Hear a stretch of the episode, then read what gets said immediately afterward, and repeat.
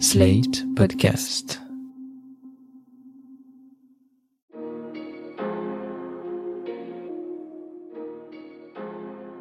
Bonjour et bienvenue dans Le Monde devant soi, le podcast d'actualité internationale de slate.fr. Je suis Hélène Decommer et je suis en compagnie de Jean-Marie Colombani, directeur de la publication de Slate. Bonjour Jean-Marie. Bonjour Hélène. Et d'Alain Frachon, éditorialiste au Monde et spécialiste des questions internationales. Bonjour Alain.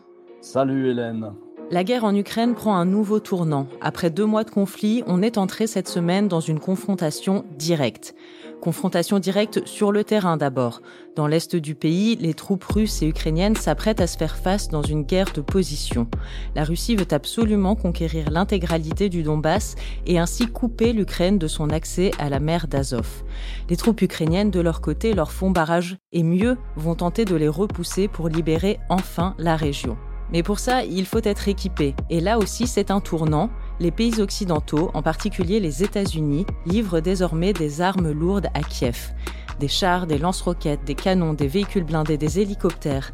La prudence des premières semaines n'est plus de mise. Et confrontation symbolique, enfin, jeudi soir, en pleine visite du secrétaire général de l'ONU Antonio Guterres à Kiev, la ville a été la cible de bombardements russes. Le secrétaire général n'a pas été touché, les bombardements ont eu lieu à côté de la zone où il se trouvait, mais une personne est morte malgré tout et au moins une dizaine d'autres blessés. Alors Alain, tout semble s'accélérer ces derniers jours. Hier, Joe Biden a annoncé qu'il allait demander au Congrès de débloquer 33 milliards de dollars supplémentaires pour intensifier les livraisons d'armes lourdes à l'Ukraine. On a là une double rupture, c'est-à-dire à la fois envoyer de l'artillerie lourde et en plus le faire savoir. Oui, c'est plus qu'un tournant, c'est une, véritable nouvelle phase euh, dans la guerre. Alors, ce qu'a dit exactement Joe Biden, c'est 33 euh, milliards. Il a sollicité une rallonge budgétaire de 33 milliards de dollars euh, pour l'Ukraine, dont 20 au titre de l'assistance sécuritaire, a-t-il dit. Alors, je crois que ça pose deux questions, ça. La première, c'est une question strictement militaire les États-Unis sont convaincus que la guerre va être longue.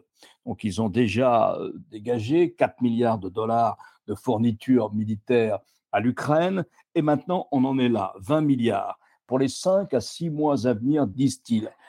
Ça laisse entendre qu'ils imaginent que le conflit peut se geler en une sorte de bataille de face à face, à coups d'artillerie longue, le long de cette frontière avec le Donbass. Ça représente quelques 500 kilomètres pour tout l'est de l'Ukraine. Et donc, ils imaginent volontiers une guerre de position qui va durer et dans laquelle l'Ukraine va s'installer, à la fois parce que la Russie n'est pas capable, semble-t-il, d'aller au-delà de cet objectif, celui-là, reprendre le Donbass, et ensuite parce qu'ils pensent que l'Ukraine est tout à fait à même de résister à l'offensive de la Russie alors il aura vraisemblablement cette aide militaire.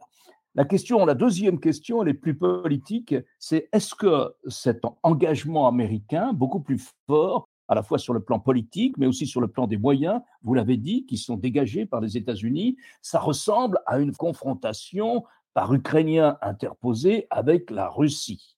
Alors à ça, les Américains disent non, nous ne sommes pas en guerre avec la Russie, mais nous allons fournir à l'Ukraine l'aide dont elle a besoin pour se défendre. Et c'est à l'Ukraine, c'est à Kiev, au gouvernement, au président ukrainien, de définir quels sont ses objectifs. Et en fonction de ces objectifs, eh bien, nous leur donnerons l'aide adéquate pour les réaliser. Est-ce que les États-Unis ont consulté leurs partenaires européens avant de prendre ce tournant euh, dans la guerre, avant de s'engager ainsi stratégiquement? Peut-être, mais en tout cas, ça ne transparaît pas à l'évidence dans la presse. Voilà les deux questions sur, non pas que la guerre devient une guerre mondiale, mais en tout cas, c'est une forme d'internationalisation ou de mondialisation du conflit russo-ukrainien. En tout cas, tout l'argumentaire de Joe Biden pendant son intervention consistait précisément à bien insister sur le fait, d'une part, que cette guerre, c'est une invasion russe, et d'autre part que les États-Unis ne sont pas belligérants, donc euh, et qu'ils ne sont là qu'en soutien d'un pays qui est un pays agressé. Donc au fond, ce pays a le droit de demander de l'aide et on a le droit de l'aider, sans pour autant être considéré comme un belligérant. Il a beaucoup insisté là-dessus parce que toute la thématique russe est à l'inverse évidemment. Toute la thématique russe consiste à dire ou à laisser planer la menace de cette notion de belligérant qui ferait en effet déborder le conflit et le transformer en affrontement direct. L'autre aspect des déclarations de Joe Biden était à destination évidemment de l'opinion publique euh, américaine parce qu'il va être, il est devant le Congrès et donc devant le Congrès, il a besoin que cette aide supplémentaire qu'il dégage soit approuvée et que donc il y ait suffisamment d'un vote bipartisan, comme ça revient petit à petit sur ce terrain de la guerre entre la Russie et l'Ukraine, pour pouvoir euh, continuer d'avancer. Je pense que c'était ça vraiment l'obsession de Joe Biden dans cette prise de position, qui elle-même répondait à Vladimir Poutine. Mais on faisait allusion tout à l'heure au point de savoir si les alliés ont été consultés ou non.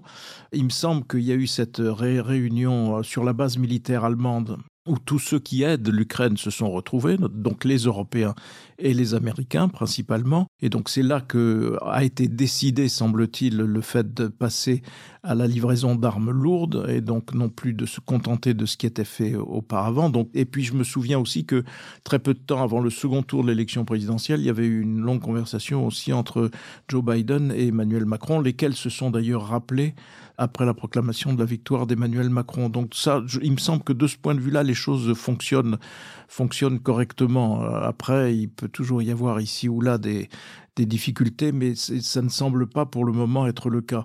L'autre euh, point, euh, évidemment, qui inquiète, en dehors de ce que vous disiez, Alain, c'est-à-dire le passage à une confrontation euh, directe, c'est aussi que la Russie va faire naître ou est probablement en train de faire naître d'autres abcès, notamment du côté de la Moldavie avec la fameuse Transnistrie et ainsi de suite. C'est vrai que Emmanuel Macron a dévoilé aussi euh, à nouveau publiquement euh, les armes françaises lourdes qui étaient euh, désormais livrées à l'Ukraine. D'autres pays européens ont fait de même. Hein, je pense à la République tchèque notamment.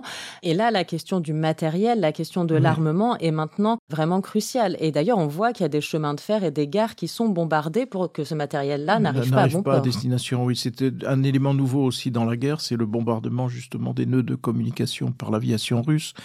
C'est vrai que jusqu'à présent, on se contentait des chars euh, de fabrication soviétique euh, dont disposait encore la Tchéquie, euh, parce que les Ukrainiens sont habitués à ce matériel, etc. Voilà. Et ça, on se contentait de cela. Mais je prends juste l'exemple de ce que livre la France. Quand Emmanuel Macron dit qu'on livre des canons César, le César, c'est pas anecdotique, c'est pas une arme anecdotique du tout.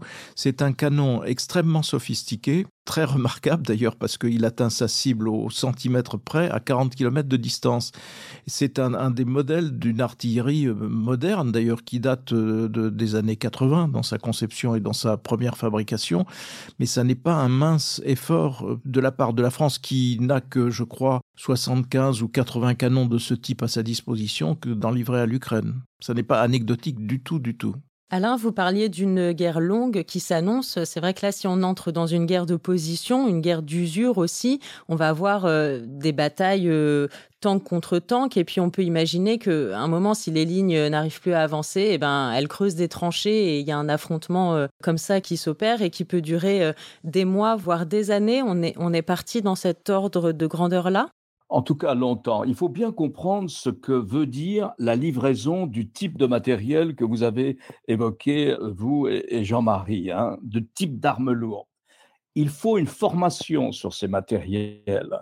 Quelquefois, ces matériels viennent des anciens stocks du pacte de Varsovie, auquel cas, bon, les Ukrainiens peuvent s'en servir immédiatement. Mais pour le reste, pour l'artillerie ultramoderne, par exemple, comme les canons César, comme certains drones ou autres matériels, comme les missiles anti-aériens, il faut comprendre que la formation va s'effectuer. Ce n'est pas automatique. Il ne suffit pas de mettre ces armes sur un train pour qu'elles soient utilisées en Ukraine. La formation sur ces matériels des militaires ukrainiens qui vont avoir à les utiliser, elle se fera dans les pays de l'OTAN.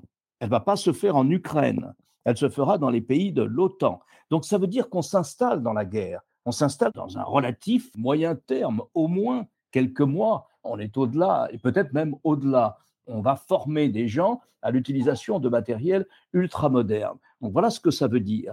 Et c'est accompagné et là, peut-être que le président Biden a voulu rassurer hier dans son intervention, mais c'est accompagné d'une rhétorique américaine beaucoup plus forte. Parce qu'après la réunion de mardi sur une base militaire en Allemagne, à Ramstein, où les États-Unis et leurs alliés européens se sont mis d'accord sur ce type d'armes à envoyer à l'Ukraine, eh bien, après cette réunion, il y a eu une visite du secrétaire américain à la Défense, Lloyd Austin, et du secrétaire d'État américain, le ministre des Affaires étrangères, Anthony Blinken. Ils ont été à Kiev. Et là, ils ont tenu des propos qui sortent de la rhétorique habituelle on a entendu notamment le secrétaire à la défense dire je veux que la Russie ne soit plus et que son armée ne soit plus en état de mener ce type d'opération une seconde fois.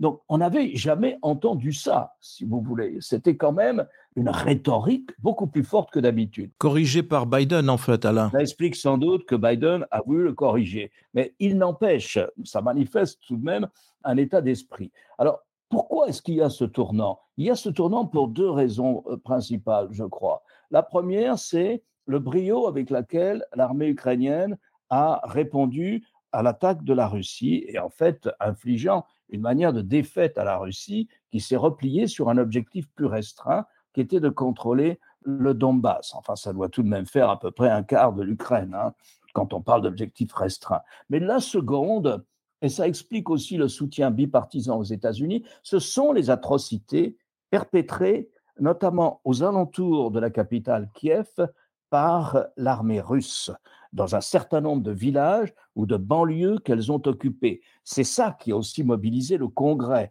et façonné une sorte de consensus bipartisan. Mais pas seulement. Il y a aussi le comportement des Russes dans les zones qu'ils contrôlent, dont ils ont pris le contrôle, au-delà des deux républiques autonomes dont ils ont facilité l'avènement dans le Donbass. Hein. Une partie du Donbass est déjà, depuis 2017 euh, euh, ou 2014, 2017 je crois, aux mains de sécessionnistes qui sont euh, appuyés par la Russie, qui ont toute la logistique de la Russie à leur disposition. Eh bien, lorsqu'ils ont étendu leur zone de contrôle dans le Donbass, lorsque l'armée russe a réussi à progresser, comme elle le fait, vers le sud, en étant maintenant aux marches de Mariupol, ce qui lui donnera bientôt non seulement le contrôle de toute la, côte de la mer d'Azov, mais l'accès à une partie de l'Ukraine dont elle s'est emparée en 2014, la Crimée. Eh bien, ce faisant, ils installent le rouble comme monnaie et non plus la monnaie ukrainienne. Ils empêchent, dans la mesure du possible, les télévisions ukrainiennes d'émettre et seules émettent les télévisions russes. Et enfin, ils déportent pour les mettre dans des camps de filtration où on trie les gens selon leur dangerosité supposée. Ils déportent des gens dans des camps de filtration, notamment les maires, les élus municipaux, des personnes qui ont des responsabilités dans ces villes et dans ces villages, et puis les hommes mais aussi des femmes et des enfants qui sont parfois emmenés de force en Russie. On ne sait pas pourquoi. Hein, dans le centre de la Russie, on ne comprend pas très bien est-ce que c'est pour démoraliser le reste de la population. Donc le comportement de l'armée russe, qu'il s'agisse d'atrocités ou bien la manière dont il s'installe en Ukraine en russifiant l'administration, en imposant le russe, en imposant le rouble, en russifiant l'administration, tout ça a mobilisé une sorte de consensus bipartisan aux États-Unis pour euh, intervenir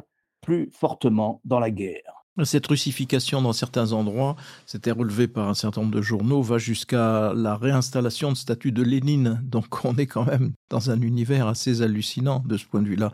Mais la, grande question qui euh, va nous occuper de plus en plus, c'est de savoir jusqu'où va pour Poutine la, la notion de belligérant parce qu'il avait multiplié les suggestions selon laquelle, évidemment, ils sont une puissance nucléaire et ainsi de suite. Enfin, le, nucléaire avait été quand même beaucoup mis en avant, instrumentalisé notamment par le ministre des Affaires étrangères russe.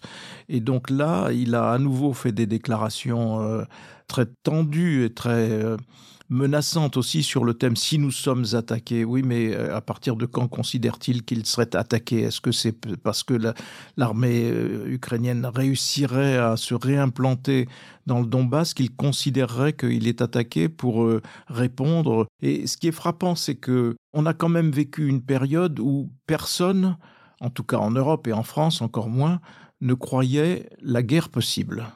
Et puis la guerre annoncée, théorisée même par euh, Vladimir Poutine sur la non-existence de l'Ukraine est arrivée.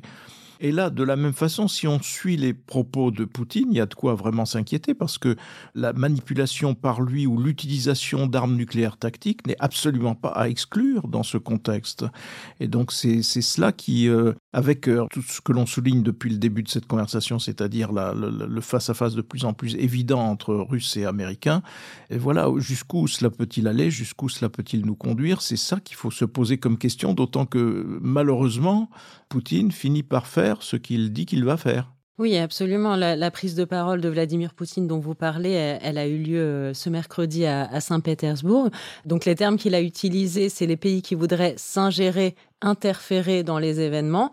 Comme vous l'avez très justement dit, Jean-Marie, on peut certainement considérer que les États-Unis ou les pays européens, de fait, avec ces livraisons, interfèrent. Et puis, sur euh, le spectre de l'utilisation de l'arme nucléaire, il a dit il y aura une frappe de réponse rapide. Nous avons pour cela les instruments que personne n'a aujourd'hui et nous utiliserons ces outils si nécessaire. On s'est souvent demandé euh, ce qu'il y avait dans la tête de Poutine. Ça, c'est toujours compliqué d'y répondre.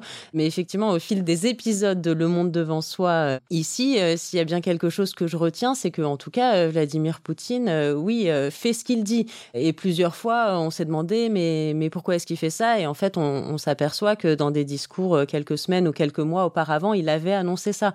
Et du coup, ces frappes nucléaires n'apparaissent pas si hypothétiques ou pas si juste pour brandir un chiffon rouge que ça. Sur la question du nucléaire, c'est toujours très difficile de spéculer. La règle, c'est que ce sont des armes qui sont faites pour ne pas s'en servir. C'est une règle qu'observent les cinq membres permanents du Conseil de sécurité de l'ONU. Aucun d'entre eux, ne, à part la Russie, à part Vladimir Poutine, aucun d'entre eux ne fait jamais une menace d'utiliser l'arme nucléaire, qu'il s'agisse d'armes tactiques, c'est-à-dire de courte portée et, de, relativement euh, moyenne efficacité, ou bien qu'il s'agisse d'armes nucléaires stratégiques, c'est-à-dire de missiles intercontinentaux portant une ou plusieurs têtes nucléaires. Donc là-dessus, Poutine a déjà franchi un seuil qu'on ne franchit pas entre détenteurs de l'arme nucléaire, au moins pour ce qui concerne les cinq détenteurs au sens du droit international, ceux qui ont le droit d'avoir une arme nucléaire. Les autres, le Pakistan, l'Inde ou Israël, ne sont pas considérés comme des détenteurs légaux, entre guillemets, d'armes nucléaires. Donc, je mets l'arme nucléaire de côté, mais je retiens du discours de Poutine autre chose. Il a dit, et ça reste assez vague, il a dit l'opération spéciale, puisqu'il n'utilise pas le mot de guerre, l'opération spéciale euh, atteindra tous ses objectifs, sans repréciser à nouveau ses objectifs. Mais il semble bien qu'il entendait par là ce qu'ont dit d'ailleurs certains de ses généraux, qu'il entendait par là le contrôle du Donbass qu'il légitime en disant ce sont des communautés russophones, elles sont martyrisées par un pouvoir qui à Kiev est un pouvoir nazi, elles sont martyrisées et donc il est normal que la Russie vienne à leur secours et favorise l'émergence de républiques indépendantes dans cette partie de l'Ukraine. Il y a une date importante pour Poutine. On arrive au 9 mai. Le 9 mai, c'est la date retenue par la Russie pour la capitulation de l'Allemagne nazie en 1945, après que l'armée rouge euh, soit entrée dans Berlin. La capitulation a été signée en fait le 8 mai à 11h30 du soir, à 23h30, mais c'est déjà le 9 mai à Moscou. Ça, c'est très intéressant pour nous et pour cette opération parce que, d'une certaine manière, la propagande russe et Poutine lui-même justifient l'opération menée contre l'Ukraine en la présentant comme une sorte de continuation de la grande guerre patriotique, c'est-à-dire de la guerre menée par euh, l'Union soviétique contre le Reich, contre le Troisième Reich. Au moment où l'on célèbre la victoire de la grande guerre patriotique contre les nazis, eh bien, il s'agit de dire, ben voilà, c'est une continuation. Dans la continuation de cette grande victoire, nous avons vaincu les nazis il les appelle comme ça d'ailleurs, qui dirigent l'Ukraine, et nous avons libéré des populations russophones qui sont martyrisées par ce gouvernement. Ça voudrait dire que D'ici au 9 mai, il estime que l'armée russe se sera complètement emparée de Mariupol, où sont encore 100 000 civils, et on discute en ce moment même, on discute en cette fin de semaine sur la possibilité pour ces 100 000 civils, dont pas mal de femmes et d'enfants, d'échapper à cette ville martyre, cette ville qui a été euh, totalement écrasée sous les bombes russes, eh bien, au moment où on en discute, si jamais Mariupol tombe complètement, à ce moment-là, l'armée russe fera, d'ici au 9 mai, sa jonction avec la Crimée, et peut-être que euh, Vladimir Poutine habillera tout cela en victoire au moment de la célébration de la victoire dans la Grande Guerre patriotique. C'est possible. À ce moment-là, on pourrait avoir un cessez-le-feu, un front qui serait gelé, et c'est, semble-t-il, à cela que veulent répondre les Américains, c'est-à-dire qu'on s'installe dans un face-à-face armé, sans négociation, peut-être juste un cessez-le-feu, et sans négociation pour le moment,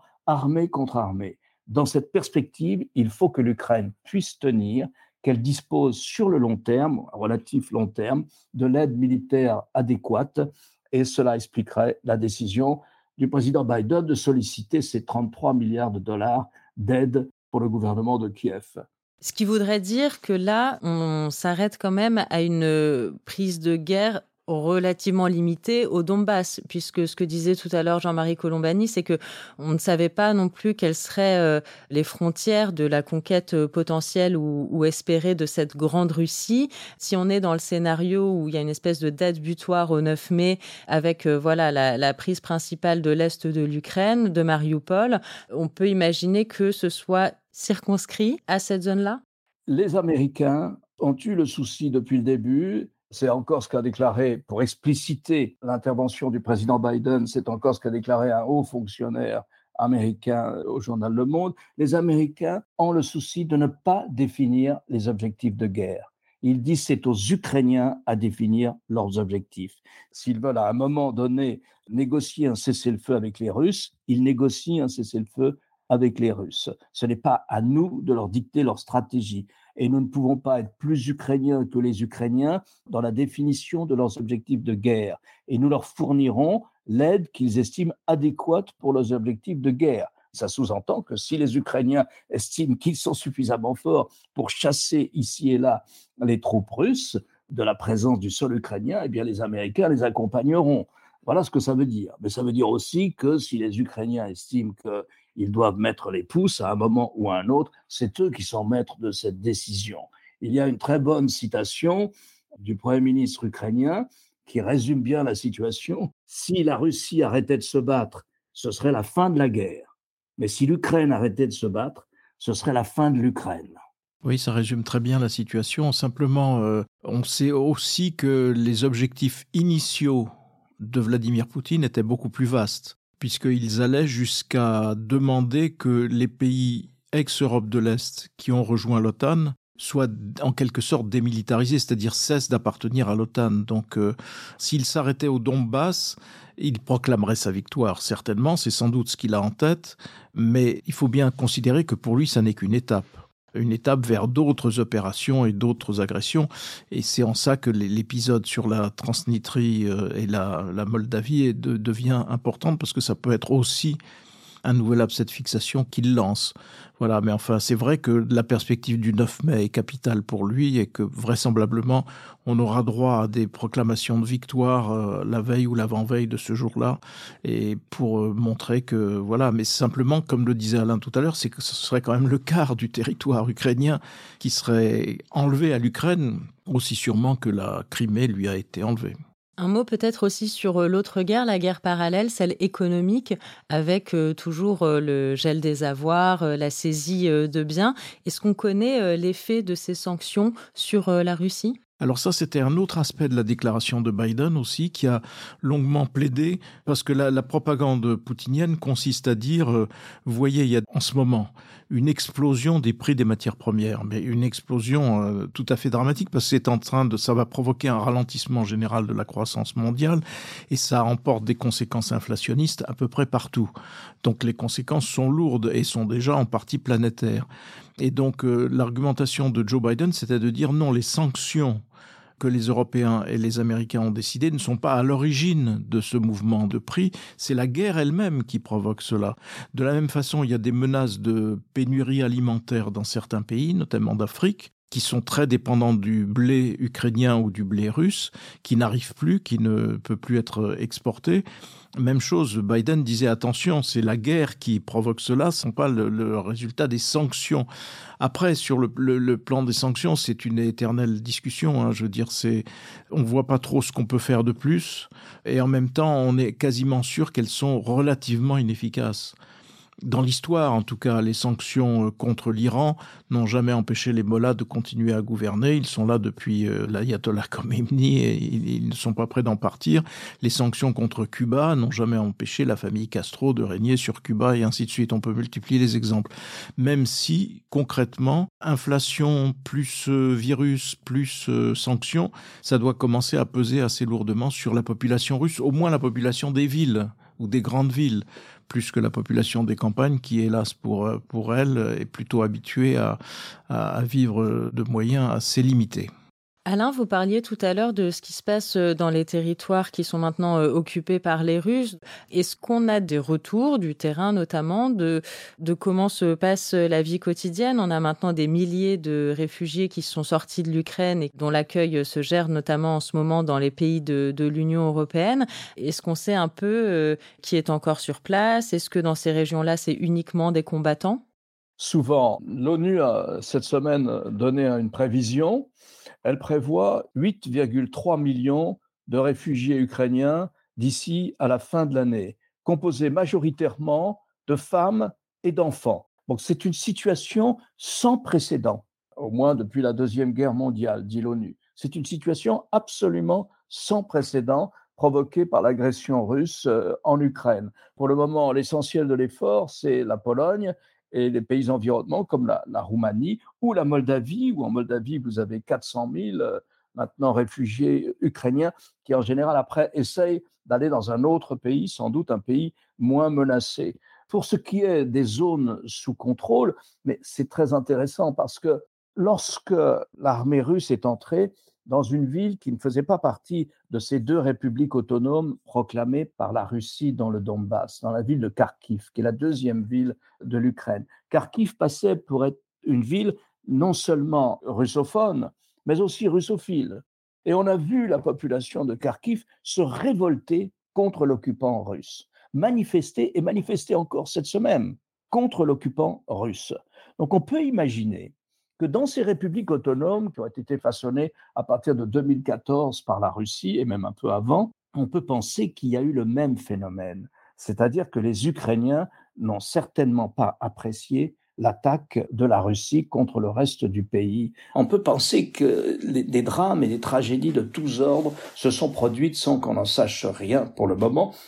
Euh, voilà, on sait simplement que beaucoup d'Ukrainiens qui étaient dans ces villes, des journalistes notamment, mais pas seulement des journalistes, des élus municipaux, des commerçants, qui vivaient donc dans ces républiques autonomes, donc a priori une population plutôt pro-russe, et eh bien que beaucoup de ces gens ont fui et sont partis dans le reste de l'Ukraine, notamment à Kiev, lorsque la Russie a attaqué euh, l'ensemble de l'Ukraine. Voilà ce qu'on sait. Donc, a priori, ce que vous pouvez penser, c'est que s'installe en Ukraine une détestation, voire une haine de la Russie qui va durer des générations et des générations et qui n'existait pas ou pas à ce point-là avant l'agression russe. Et là encore, je pense que c'est un échec de Vladimir Poutine. Non seulement euh, son opération euh, s'est soldée par des sanctions contre l'économie russe, qui va tout de même relativement secouer par ces sanctions, mais en plus, euh, il y a eu un resserrement de l'OTAN. Il peut y avoir maintenant un élargissement de l'OTAN avec des pays comme la Suède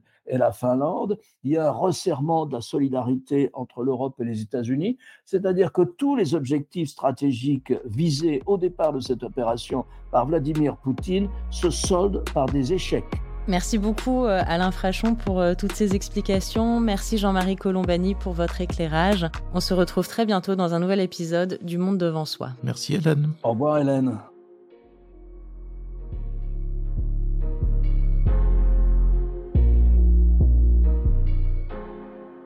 Retrouvez le monde devant soi chaque vendredi sur slate.fr ou votre plateforme de podcast préférée.